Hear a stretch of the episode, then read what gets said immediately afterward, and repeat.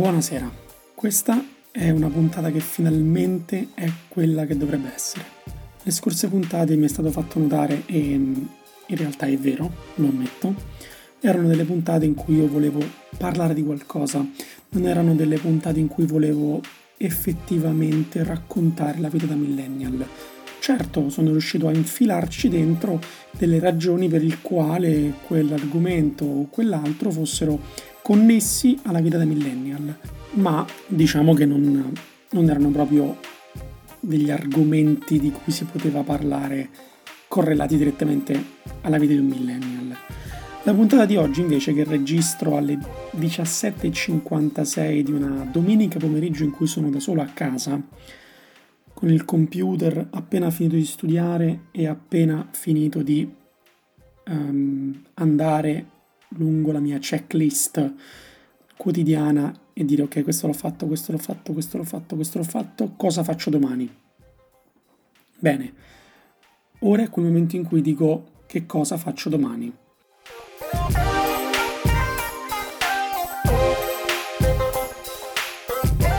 Questi giorni sono dei giorni in cui siamo nelle vacanze natalizie, tecnicamente la maggior parte di noi dovrebbe essere andata in ferie il ventidue ventuno, quindi tipo venerdì, ieri o oggi che è domenica. E quello che in realtà succede è che non siamo mai e più in ferie. Questo perché fondamentalmente non riusciamo più a staccare effettivamente, non dal lavoro ma dal mondo circostante, e questo vabbè è grazie ad un ad un fatto, diciamo, ad un fenomeno che oggi conosciamo, che è quello dell'internet, quello del, del, dell'ubiquità dei mezzi di comunicazione, bla bla bla, e questo ce l'abbiamo. Quello di cui però volevo parlarvi oggi era di una di un'arte che io ho imparato nel tempo, che non è un'arte buona, o meglio, potrebbe essere buona per chi mi vede dall'esterno, però è un'arte che a me distrugge nell'interno e sto cercando di trovare una soluzione al riguardo. Questa è l'arte dello strafare, che io ho definito anche in un articolo che ho scritto un, due o tre anni fa su, su Medium, The Art of Overdoing, cioè l'arte di fare tantissime cose e veramente non, non riuscire proprio a mettere un punto.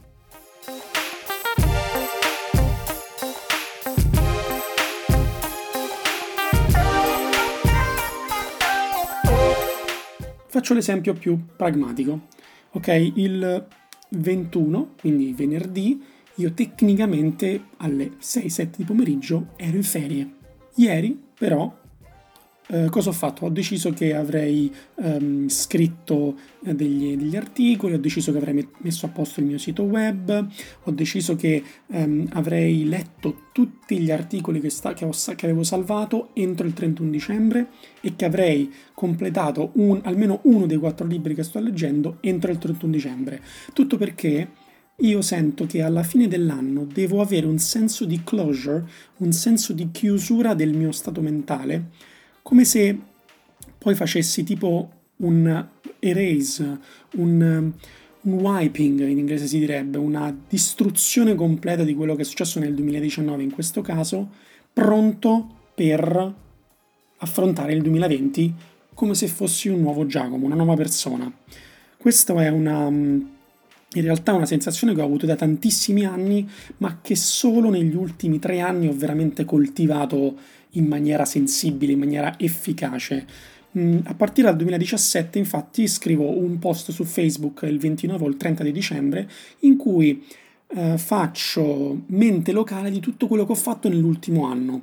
Cosa mi è andato bene, cosa non mi è andato bene, cosa ho fatto male, cosa avrei potuto fare meglio, cosa invece non ho fatto perché non avevo gli strumenti per farlo, eccetera, eccetera. Il primo anno, quindi il duemiladiciassette, è stato un po' una storia. Il duemiladiciotto invece l'ho fatto proprio come se fosse, l'ho fatto proprio come un Excel in realtà. Um, ho messo le serie tivù che guardavo, i film che vedevo, i libri che leggevo e tutta una ser- un'altra serie di dati che riuscivo a uh, registrare nella mia vita quotidiana. Quello che ne è venuto fuori nel duemiladiciotto era una lista di quindici, sedici, non mi ricordo, dieci, comunque di un po' di cose che ho fatto durante l'anno, corsa, andare in bici, ehm, misurare le ore più produttive della mia giornata, misurare quanto sto al telefono, al tablet, al computer e tutta una serie di altre cose che mi hanno permesso di dire dall'anno prossimo, cioè nel duemiladiciannove, io farò più di questo, farò meno di quello, farò esattamente un'altra volta questo. Per esempio, eh, mi ero detto di leggermi diciotto libri nel duemiladiciotto e ci sono riuscito abbastanza, diciamo, con fatica, nel senso che sono arrivato nel mese di dicembre a leggermi tipo cinque libri insieme, molto corti ma cinque libri. Quest'anno invece sono arrivato a leggere diciassette libri entro novembre, quindi adesso sto leggendo con calma il libro appunto di Harari di cui ho parlato negli altri podcast e sono abbastanza tranquillo che riuscirò a finirlo nella prossima settimana. Quello che però eh, mancava eh, è tutta una serie di altre cose, cioè mi ero detto che avrei corso per più di per almeno cinquanta ore, invece non sono arrivato nemmeno a trenta, mi ero detto che avrei corso um, cento chilometri in bicicletta, che è un niente rispetto a quello che si fa normalmente, ma tantissimo rispe- rispetto ai quindici chilometri che ho fatto l'anno scorso. Non ci sono riuscito e questo vuol dire che probabilmente non dovrò andare in bici, non mi piace andare in bici, non ci penso, quindi non è per me un'abitudine. Ho preso però tantissime altre abitudini e quello che volevo, il, il, la somma di questo mio ragionamento è il fatto che prendere delle decisioni sulla nostra vita e con, coltivarle nell'arco dell'anno, perché nell'arco di dieci anni, di cinque anni è troppo complicato, non riusciamo a vederle, prendere delle decisioni da coltivare nel corso del, dell'anno ci permette in qualche caso di raggiungere davvero quelle cose. Mi ero detto per esempio di vedere meno di settecento episodi di serie tv. Voi direte saranno tanti, ma l'anno scorso ne ho guardati quasi ottocento, più di ottocentocinquanta. Quindi quest'anno sì, ce l'ho fatta. Sono arrivata a vedere circa seicentonovantacinque episodi di serie tv. Ovviamente non mi guardo tutte cose tipo Il Signore degli Anelli, cioè lunghe come Il Signore degli Anelli o The Handmaid's Tale o cose lunghissime, ci sono anche delle puntate da venti minuti, quindi in realtà sarò stato relativamente poco tempo a guardare serie tv. Ho guardato tanti episodi, certo, però mi sono reso conto che in realtà non guardavo più di dieci ore a settimana di serie tv, che magari per qualcuno è tanto, ma io ne guardavo fino a venticinque alla settimana, fino al duemiladiciassette, quindi sto cercando di migliorare in questo punto. Tutto questo perché l'essere millennial o comunque l'essere giovane, l'essere estremamente veloce a percepire tutti gli stimoli, ci rende in grado di accettare questi stimoli, ci rende in grado di dire questa cosa la posso fare, perché non la faccio? Questo articolo lo posso leggere? Ecco, in questo senso io credo che noi dobbiamo dare un grandissimo esempio alle generazioni ehm, precedenti e una grande lezione, un grande monito alle, lezioni, alle generazioni successive, perché le generazioni precedenti non sono in grado di riconoscere alcuni, alcune cose su internet, non sono in grado di, di percepire la complessità di internet e quindi magari non sono in grado di capire quando un articolo è fake o non lo è, non sono in grado di, di recepire quando un, un leader, che sia un politico, un business leader, sta dicendo qualcosa di autentico o sta semplicemente fomentando il pubblico con dei desideri di pancia, con delle opinioni che vanno alla pancia delle persone. Dobbiamo invece cercare di dare un monito alle generazioni successive, perché vediamo che molto spesso il feed fa da padrone e non fanno da padroni invece i siti web, fondamentalmente. Questo perché? Perché, come direbbe appunto eh, un, il grandissimo Andrea Lorenzon in, cart- in Cartoni Morti, il novanta per cento delle persone non legge, fuorché il titolo.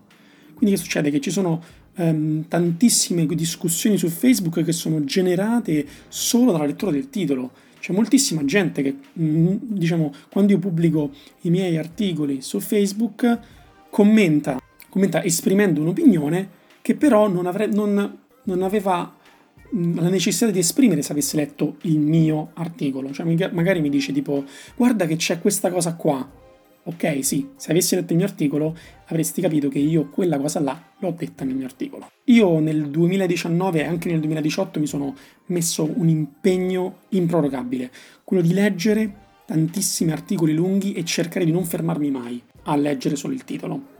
E ci sono riuscito. ho sentito, ho sentito tantissimi podcast perché molto spesso non riesco a leggere gli articoli. Ho sentito anche tanti articoli letti sull'applicazione Pocket e ho anche, e ho anche letto degli articoli lunghissimi che addirittura ce n'è uno adesso che sto leggendo che probabilmente impiegherò due ore e mezzo a leggere in totale. Ora, oggi l'ho letto per un'ora e domani proverò a leggerlo per un'altra ora. Questa mia dedizione, che diventa anche ossessione di isteria, è fondamentalmente, un, secondo me, una conseguenza del fatto che io eh, vivo in un mondo in cui posso quantificare tutto. Quindi se non lo faccio, quella cosa per me non esiste. Io vado a correre, ma se non registro quello che faccio, non ho degli, in inglese si direbbe actionable insights, cioè non ho dei dati su cui, con cui posso lavorare, non ho dei dati um, che, che controllo per capire come sto andando. Per me io non ho fatto nulla. Certo, posso sentirmi meglio, peggio, però non ho la precisa in- impressione, la precisa sensazione di quello che sta succedendo. Se invece io guardo una chart, una tabella, per me quella tabella è una sensazione, ma è una sensazione non di probabilità, ma di certezza. Cioè io ho la certezza di essere contento di aver raggiunto degli obiettivi, non ho l'impressione, non ho la sensazione di averlo fatto. Questa è una differenza gigante. Molto spesso quando scendo qua eh, per casa, magari incontro eh, qualche vicino di casa e mh, sto aspettando, perché di solito metto la musica eh, nelle mie cuffie e poi metto eh, Strava sul mio Apple Watch per registrare la corsa, ogni tanto qualche vicino mi fa la battuta e mi fa: guarda che potresti anche iniziare a correre anche se non lo stai registrando. Sì, ok, potrei anche farlo, però scusa, basta che aspetto due secondi e poi lo registro. Molto spesso mi dà fastidio quando per esempio faccio delle, quando faccio delle camminate lunghissime e magari non registro con Strava che sto facendo questa grandissima camminata che in realtà potrebbe avere degli effetti positivi sulla mia giornata e sulla mia settimana. Recentemente sto anche registrando il sonno per capire come um, il trend della, del mio sonno impatta magari la mia forma fisica, la mia forma mentale, um, come certe volte quando lavoro tantissimo magari dormo poco. Sto cercando di trovare delle correlazioni nella mia vita personale per avere più controllo. Fondamentalmente io, ma come penso altre persone, ognuno con i suoi alti e bassi e di più o di meno, vuole avere controllo sulla sua vita. Forse questo è una conseguenza diretta, una reazione del fatto che noi ci sentiamo controllati e a nostra volta vogliamo prendere il controllo come per strapparlo a chi ci, a chi ce lo sta, um, a chi ci sta controllando.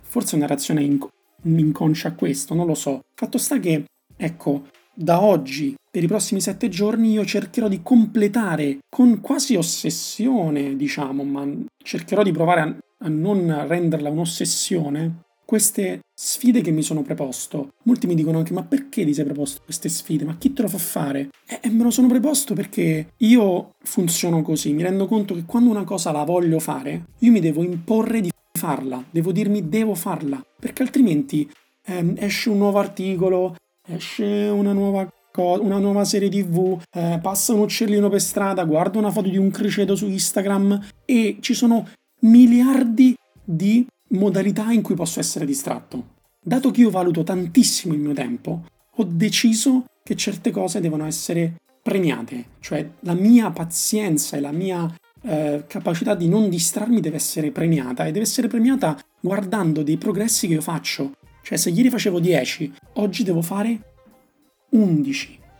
Ok, non sarò riuscito per esempio a correre cinquanta ore quest'anno, ma sono riuscito a correrne almeno trenta e l'anno scorso ne ho corse venticinque, quindi forse sì, non ho, non sono riuscito a raggiungere il mio obiettivo, ma ho fatto dei progressi. Ho messo un obiettivo affinché quell'obiettivo guidasse i miei progressi. Non mi sono laureato, ok, però sono, ci sono andato vicino, nel senso che sono riuscito a passare due esami. Quest'anno probabilmente ne passerò due, tre, speriamo anche cinque, sto facendo di tutto affinché ne passerò cinque. Però l'obiettivo è quello che mi aggancia.